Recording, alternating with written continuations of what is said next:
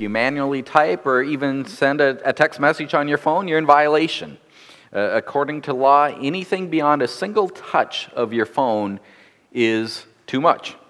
Even if you're stopped at red light, sitting in, in traffic, stalled, whatever it is, it's a violation of the law. The, the law was passed because there, there is a recognition that when we're doing something complicated like driving, any kind of distraction can raise a risk of, of a problem. It can raise a risk of an ac- accident.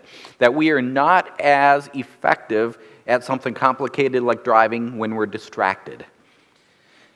Now, I imagine that we all understand this idea. Whether we agree with the the, the solution or not, that's a different story. But we, we understand the, the problem. We know that when we perform complicated tasks like, like driving, we are less affected when we try to intersperse a different task at the same time. Well, a similar principle holds true when we come to our Christian lives. We are to perform tasks that Christ has given us. And whether we do those tasks well or not depends somewhat if we're distracted by other tasks. This morning, we are going to conclude our study through Paul's letter to the Colossians. Next week, I asked Pastor Aaron to, to preach as I plan to spend this week as a reading and planning week. And then the following week, we will launch into the, the third book of the Psalter. If you're wondering what third book of Psalters, there's five books in the Psalter and what we consider the Psalms. The third book is Psalms 73 through 89. So the, the plan is to work our way through those as our next series. Several weeks ago, as we were working our way through Colossians, we recognized that, that Paul had wrapped up addressing the core issues that he intended to address with this letter. He has spent the, the last part of the letter sending greetings back and forth to various people and churches, and, and we've looked at those greetings in, in our sermons, see what we could learn from, from those. But the core idea of the letter was wrapped up several weeks back. Well, this morning we have one final verse left to consider. You can see on screen one verse. In, in, in a way, this last verse appears kind of detached from the rest of the letter. Paul characteristically had a, another person actually write for him. Paul would, would dictate the letter, and, and then he would have this other person, a, a person who had the job called an amanuensis. That person would take the dictation write it down in very precise, easy to read script. Yet, in, in order to authenticate that the letter actually was coming from him, Paul's pattern, we see this mentioned in several of his letters, his pattern was to pick up the pen at the end of the letter and to write a final note in his handwriting. Uh, apparently, his handwriting was quite distinctive, and by sending this final note in his writing, that was a way to authenticate that this was a genuine letter from him to the people. Well, Paul's writing that last note in, in this final verse, his, his note of authentication. But I don't think that is all that Paul is doing. He's not simply signing it to say, This is from me. In his closing words, Paul leaves some final things ringing in our ears that, that combine to sum, summarize the entire letter. The, the entire letter is about Christ the, the person of Christ, the, the victorious sacrifice of Christ, the, the transforming work of Christ, the, the expectations of Christ. That's been what this letter has been about. Through the letter, we've been called to, to recognize who Christ is and what he has done. We are to recognize what he has done for us and what he expects of us in return. We're, we're called to serve Christ as, as he transforms us. Paul doesn't write much but what, what he does write leaves us enough to form one final thought. We serve Christ with a Christian hope fixed on our glorious Savior. That final thought comes out of the few words he writes. We serve Christ with a Christian hope fixed on our glorious Savior. If you have your Bibles open to Colossians, look at the last verse here of chapter 4. I, Paul, write this greeting with my own hand. If all he was doing was authenticating it, that would be sufficient. Stop right there. And there is a period there. I, Paul, write this greeting with my own hand, but notice there's more words yet. Remember my imprisonment. Grace be with you.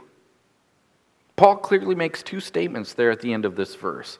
They, they may appear unrelated to one another, but yet when you put those two statements in the context of this entire letter, from Paul's statements, we learn this principle. We serve Christ with a Christian hope fixed on our glorious Savior. Think about the, the first statement remember my imprisonment. When we connect that statement to his encouragement, grace be with you, we, we come to understand that we can we have Christian hope, but not blind despair. We have Christian hope. That's what this whole letter gives us. We have Christian hope.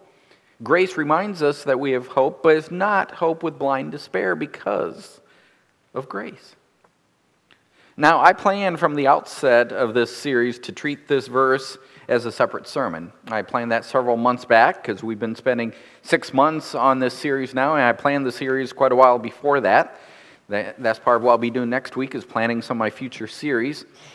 Still, in God's providence, a couple of weeks ago, I read a book that concluded with some thoughts that really have helped shape how I'm presenting the ideas this morning, how I'm expressing them. The, the book was entitled Strange New World. It's, it's a book by Carl Trueman. His goal is to trace how, over the last several centuries of philosophy, we, we've had philosophical, philosophical thoughts develop, and, and over several centuries, how that's led us to the sexual revolution that hit us in the past decade. A time when such a statement as, I, am a girl trapped in a boy's body, can even make sense rather than be nonsensical like it would have been 10 years before. Now that, that idea is considered sensical. As Trueman concludes his book, he, he writes The world in which we live seems set to be entering a new, chaotic, uncharted, and dark era. But we should not despair. I think that's essentially the idea Paul's getting at with reference to his imprisonment. Re- remember, he wrote this letter to us while he was sitting in a prison in Rome. He was under arrest there. He, he was sitting in a prison in Rome after he'd spent two years imprisoned in Caesarea.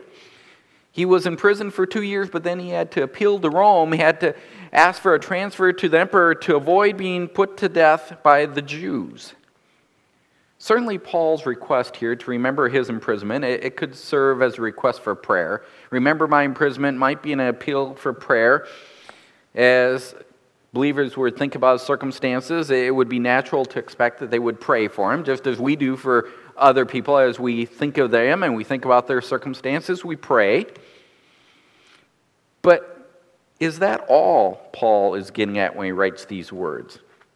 If, if all he wanted was for the Colossians to pray for him, why didn't he specifically write, pray for me, rather than remember me?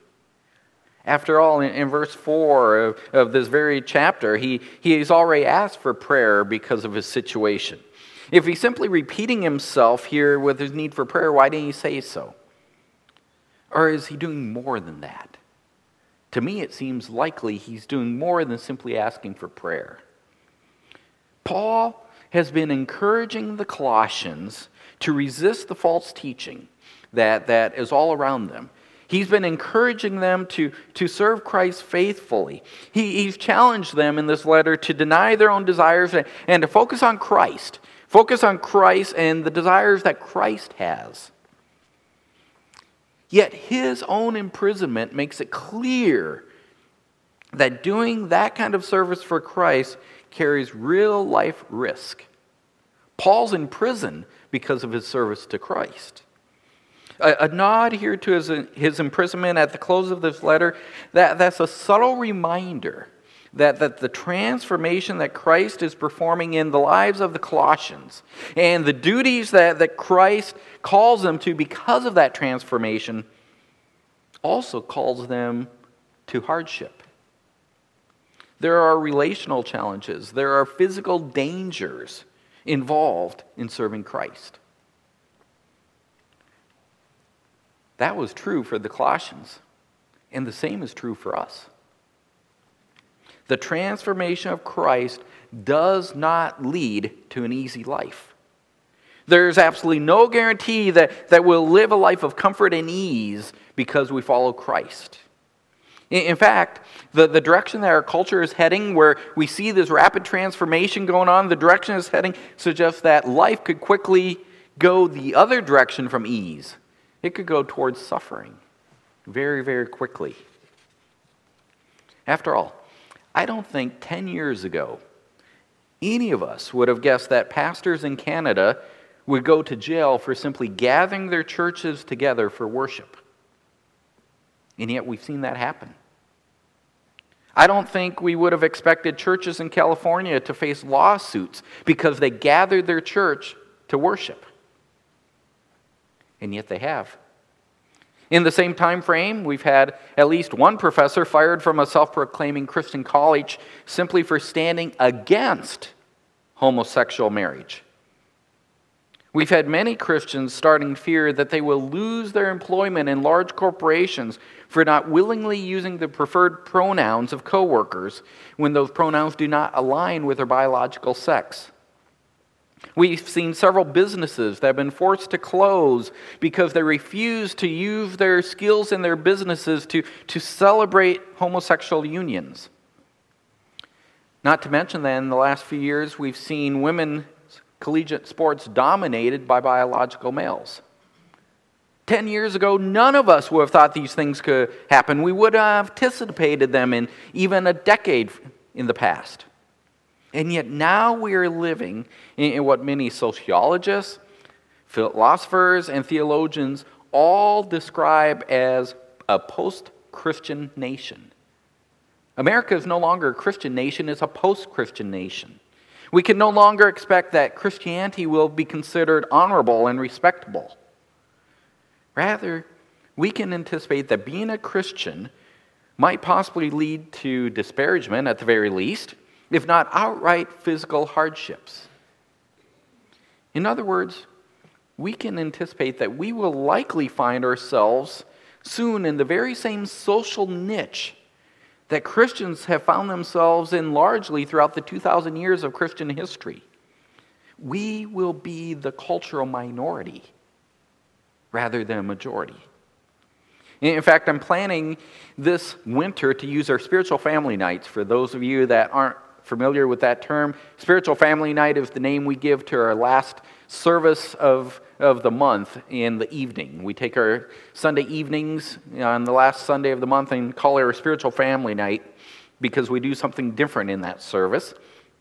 This winter, I'm planning to, to discuss this concept living as a cultural minority. Each month, we're going to talk about different ways that, that you and I can anticipate that, that we will find ourselves in minority status within our culture simply because we are Christian. Now, I think it's fortunate many of you already live as ethnic minorities in our culture. I think it's fortunate because I think you will have a lot to teach us. How do we live with a minority status?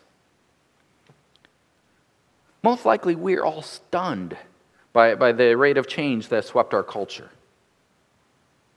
We are probably unsettled by it.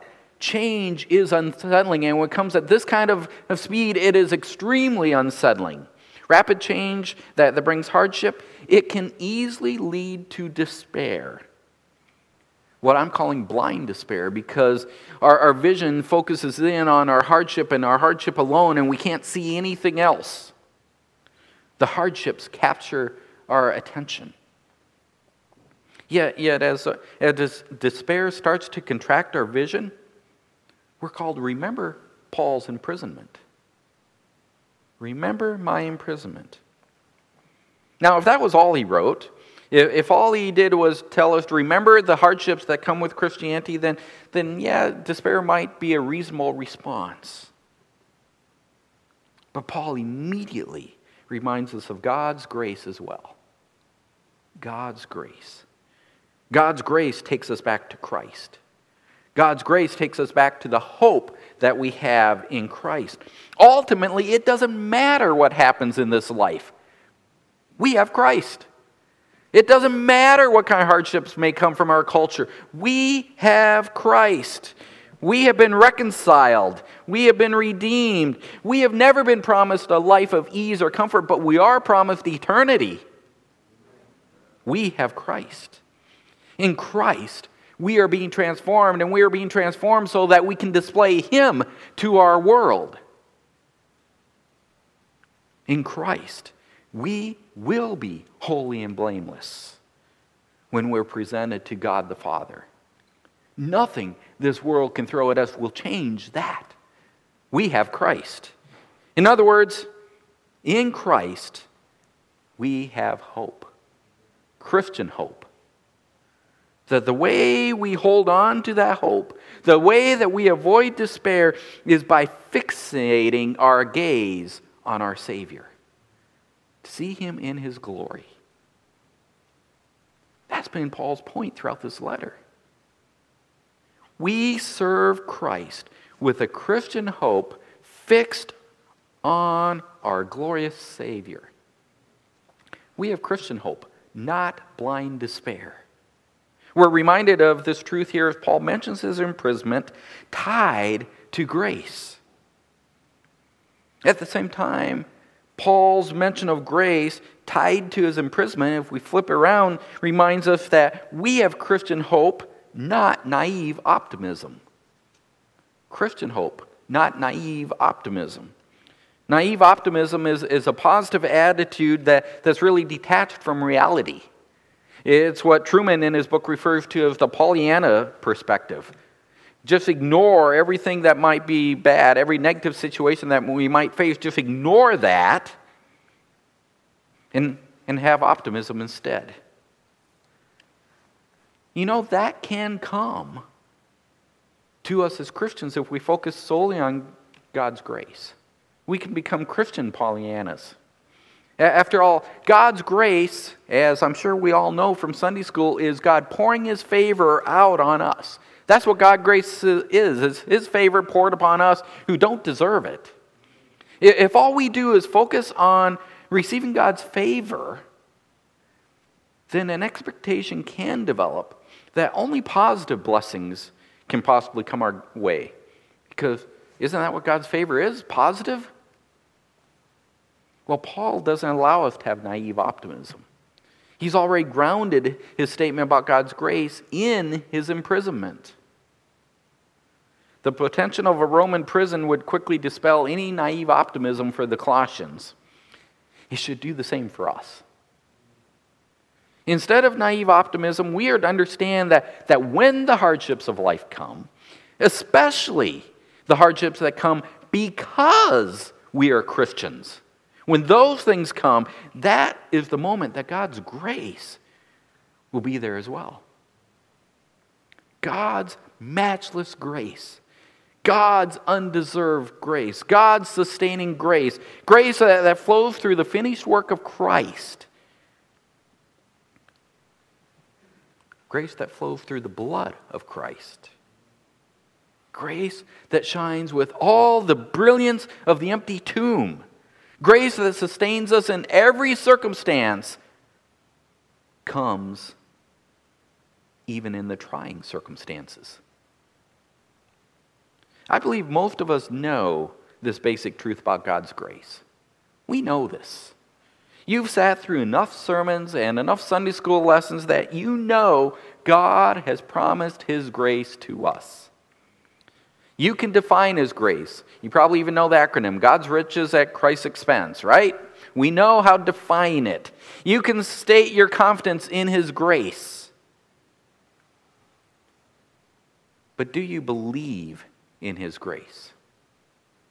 Do you really, really believe it? When someone sideswipes your car on the way home today because they were driving carelessly, do you believe God's grace is with you? Do you believe that event is God's favor in your life? This week, when you receive a call from a dear friend that she's been diagnosed with stage 4 cancer, do you believe God's grace is with you? Do you believe God's grace is with her? When a family member calls you a bigot because you will not congratulate him on the announcement that he's planning a union with his boyfriend. Do you believe that God's grace is with you? When your elementary daughter comes home and, and tells you that why can't she be lucky like her friend because her friend is so lucky she has two moms? Do you believe God's grace is with you? I fear that we are more likely to live in naive optimism than we recognize. Many of us seem to truly expect that, that God's grace means that nothing hard or painful will ever come into our lives.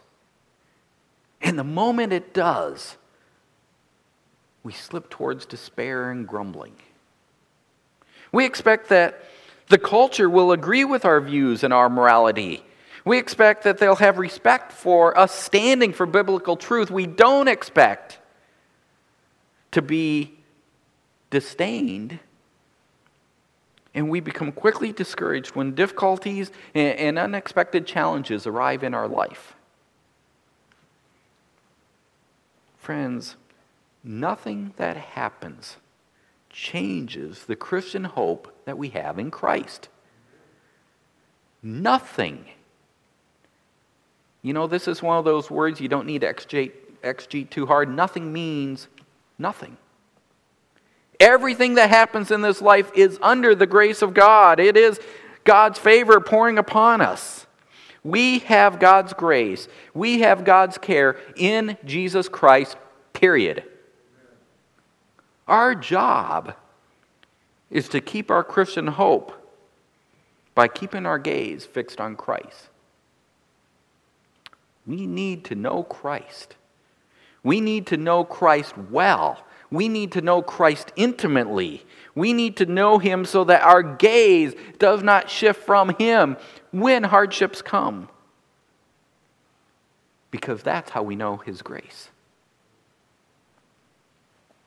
Now, I assume that at least some of you have your Bibles still laying open to Colossians. If not, it's a good time to open them back up. Turn back to the beginning of this book. We're looking at the last verse, but I want you to look at the beginning. Look at the second verse of this letter. Do you see the really the first words that Paul writes to the Colossians?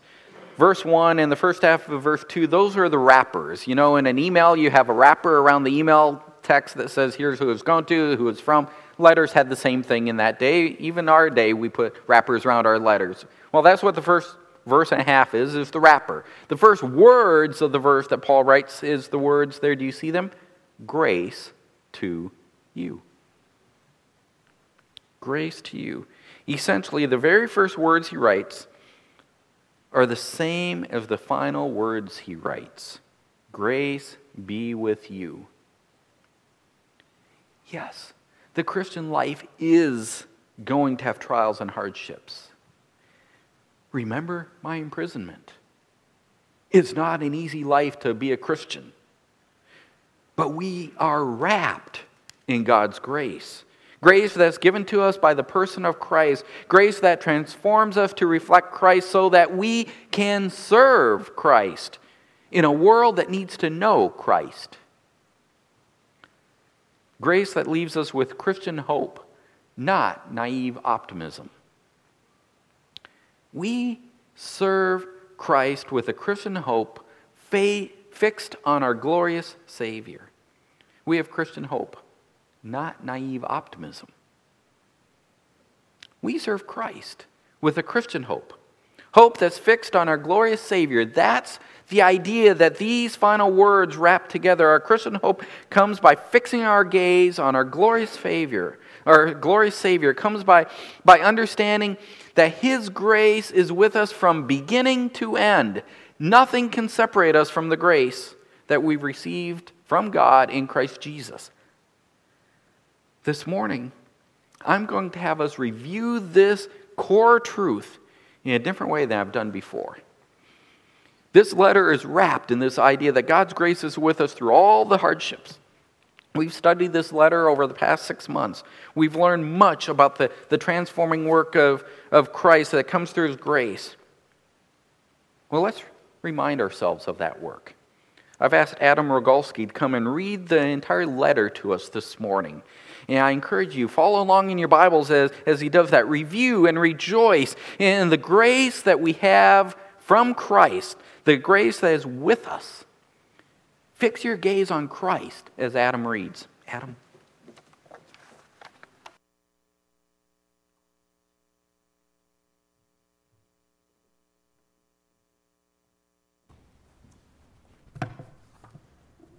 Okay, so I'm going to get myself in trouble right from the beginning here. Um, when Pastor asked me to read, uh, he didn't tell me what translation to prepare it out of. So, since we've been listening to it in the NASB for the last several months, I thought it would be a good idea to, to hear it in the NLT. Um, since you're going to be hearing it in its spoken form, that's a little bit easier for the hearer to listen to and to follow. So, since faith comes by hearing, I'm going to suggest that you perhaps set aside your Bibles, set aside your devices, and simply be a Colossian for the next several minutes and simply listen as I read and hopefully let God's word speak to you. This letter is from Paul, chosen by the will of God to be an apostle of Christ Jesus, and from our brother Timothy. We are writing to God's holy people in the city of Colossae who are faithful brothers and sisters in Christ. May God our Father give you grace and peace. We always pray for you, and we give thanks to God, the Father of our Lord Jesus Christ, for we have heard of your faith in Christ Jesus and your love for all of God's people, which come from your confident hope of what God has reserved for you in heaven. You have had this expectation ever since you first heard the truth of the good news. The same good news that came to you is going out over all the world it is bearing fruit everywhere by changing lives, just as it changed your lives from the day you first heard and understood the truth about God's wonderful grace. You learned about the good news from Epaphras, our beloved co worker. He is Christ's faithful servant, and he is helping you, us on your behalf. He has told us about the love for others that the Holy Spirit has given you. And so we have not stopped praying for you since we first heard about you. We ask God to give you complete knowledge of His will and to give you spiritual wisdom and understanding. Then the way you live will always honor and please the Lord, and your lives will produce every kind of good fruit. All the while, you'll grow as you learn to know God better and better. And we also pray that you'll be strengthened with all His glorious power, so that you'll have all the endurance and patience that you need. And may you be filled with joy always thanking the Father who has enabled you to share in the inheritance that belongs to his people who live in the light.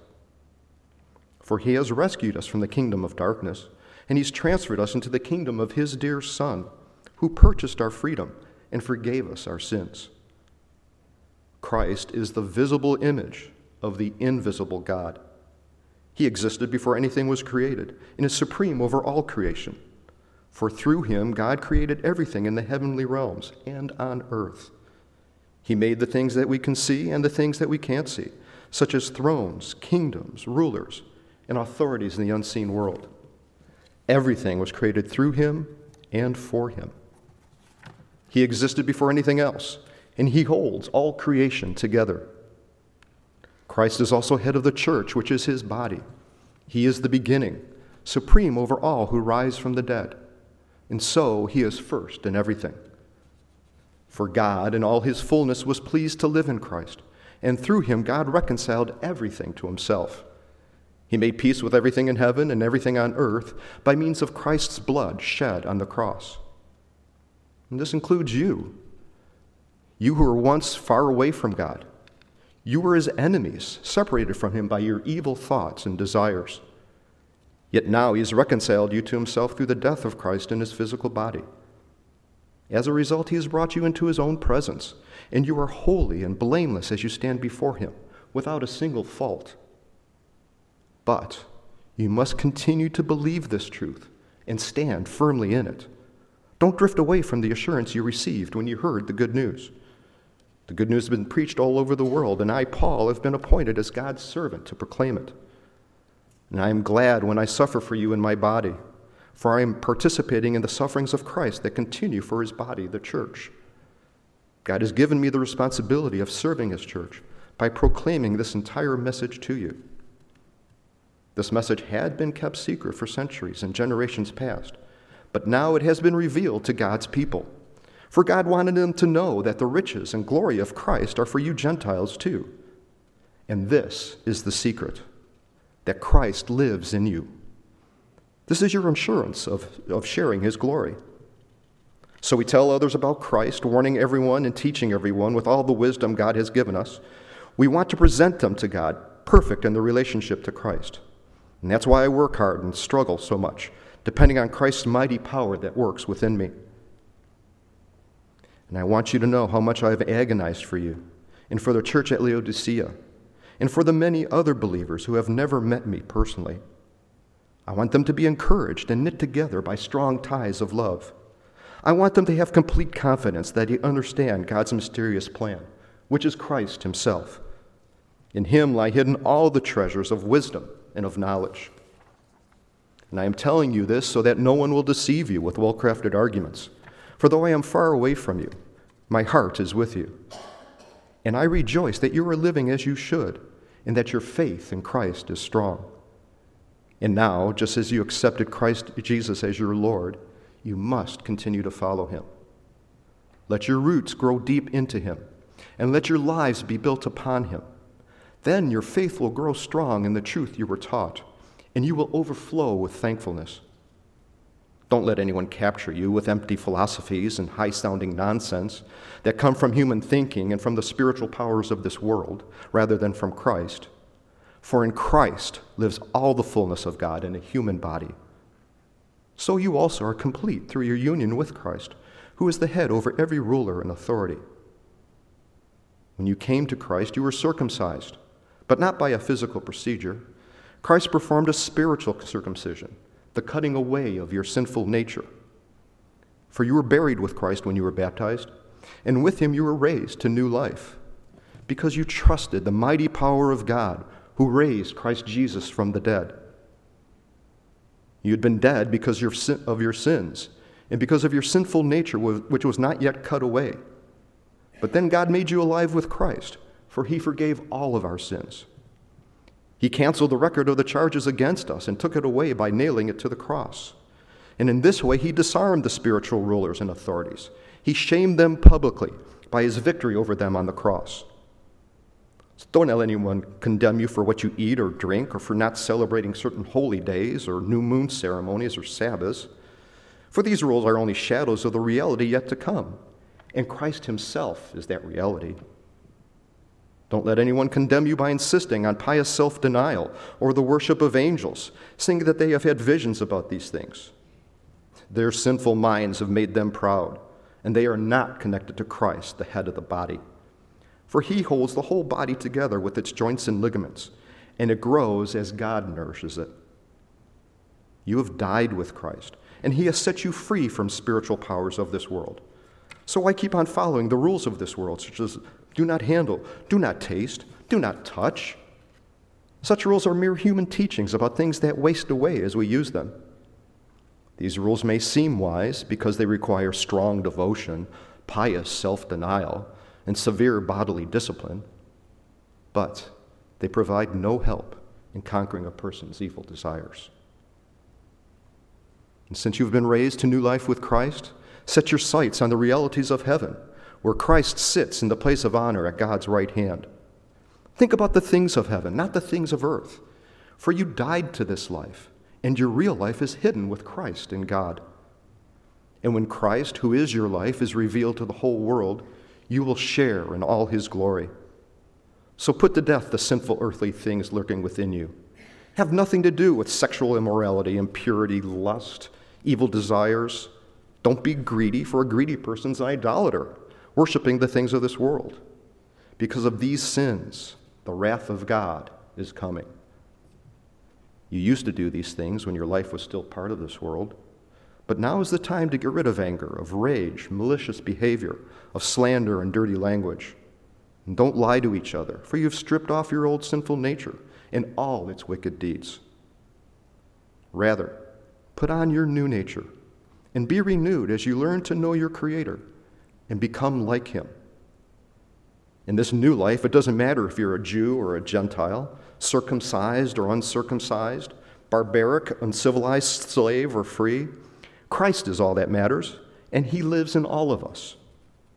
Since God chose you to be His holy people He loves, you must clothe yourselves with tender-hearted mercy, with kindness, humility, gentleness, and patience. Make allowance for each other's faults and forgive anyone who offends you. Remember, the Lord forgave you, so you must forgive others. Above all, clothe yourselves with love, which binds us all together in perfect harmony. And let the peace that comes from Christ rule in your hearts. For as members of one body, you are called to live in peace. And always be thankful. Let the message about Christ, in all its richness, fill your lives. Teach and counsel each other with all the wisdom that He gives. Sing psalms and hymns and spiritual songs to God with thankful hearts. And whatever you do or say, do it as a representative of the Lord Jesus Christ, giving thanks through Him to God the Father. Wives, submit to your husbands as fitting for those who belong to the Lord. And husbands, love your wives and never treat them harshly. Children, always obey your parents, for this pleases the Lord. Fathers, don't aggravate your children, or they will become discouraged. Slaves, obey your earthly masters in everything you do. Try to please them all the time, not just when they are watching you. Serve them sincerely because of your reverent fear of the Lord. Work willingly at whatever you do as though you were working for the Lord rather than for people. Remember that the Lord will give you an inheritance as your reward, and that the master you are serving is Christ. But if you do what is wrong, you will be paid back for the wrong that you have done, for God has no favorites. And masters, be just and fair to your slaves. Remember that you also have a master in heaven. Devote yourselves to prayer with an alert mind and a thankful heart, and pray for us too that God will give us many opportunities to speak about his mysterious plan concerning Christ. That is why I'm here in these chains. Pray that I will proclaim this message as clearly as I should.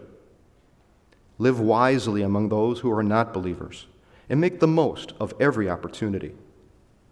Let your conversation be gracious and attractive, so that you will have the right response for everyone. Tychicus will give you a full report about how I am getting along. He's a beloved brother and a faithful helper who serves with me in the Lord's work. I have sent him to you for this very purpose, to let you know how we are doing and to encourage you. I am also sending Onesimus, a faithful and beloved brother, one of your own people. He and Tychicus will tell you everything that's happening here. Aristarchus, who's in prison with me, sends you his greetings, and so does Mark, Barnabas' cousin. As you were instructed before, if Mark comes your way, make him welcome. Jesus, the one we call Justus, also sends his greetings. These are the only Jewish believers among my coworkers. They are working with me here for the kingdom of God, and what a comfort they have been. Epaphras, a member of your own fellowship and a servant of Christ Jesus, sends you his greetings. He always prays earnestly for you, asking God to make you strong and perfect, fully confident that you are following the whole will of God. I can assure you that he prays hard for you and also for the believers in Laodicea and Hierapolis. Luke, the beloved doctor, sends his greetings, and so does Demas. Please give my greetings to our brothers and sisters at Laodicea and to Nympha and the church that meets in her house. After you have read this letter, pass it on to the church at Laodicea so that they can read it too. And you should read the letter I wrote to them. And say to Archippus, Be sure to carry out the ministry the Lord gave you. Here's my greeting in my own handwriting Paul. Remember my chains, and may God's grace be with you.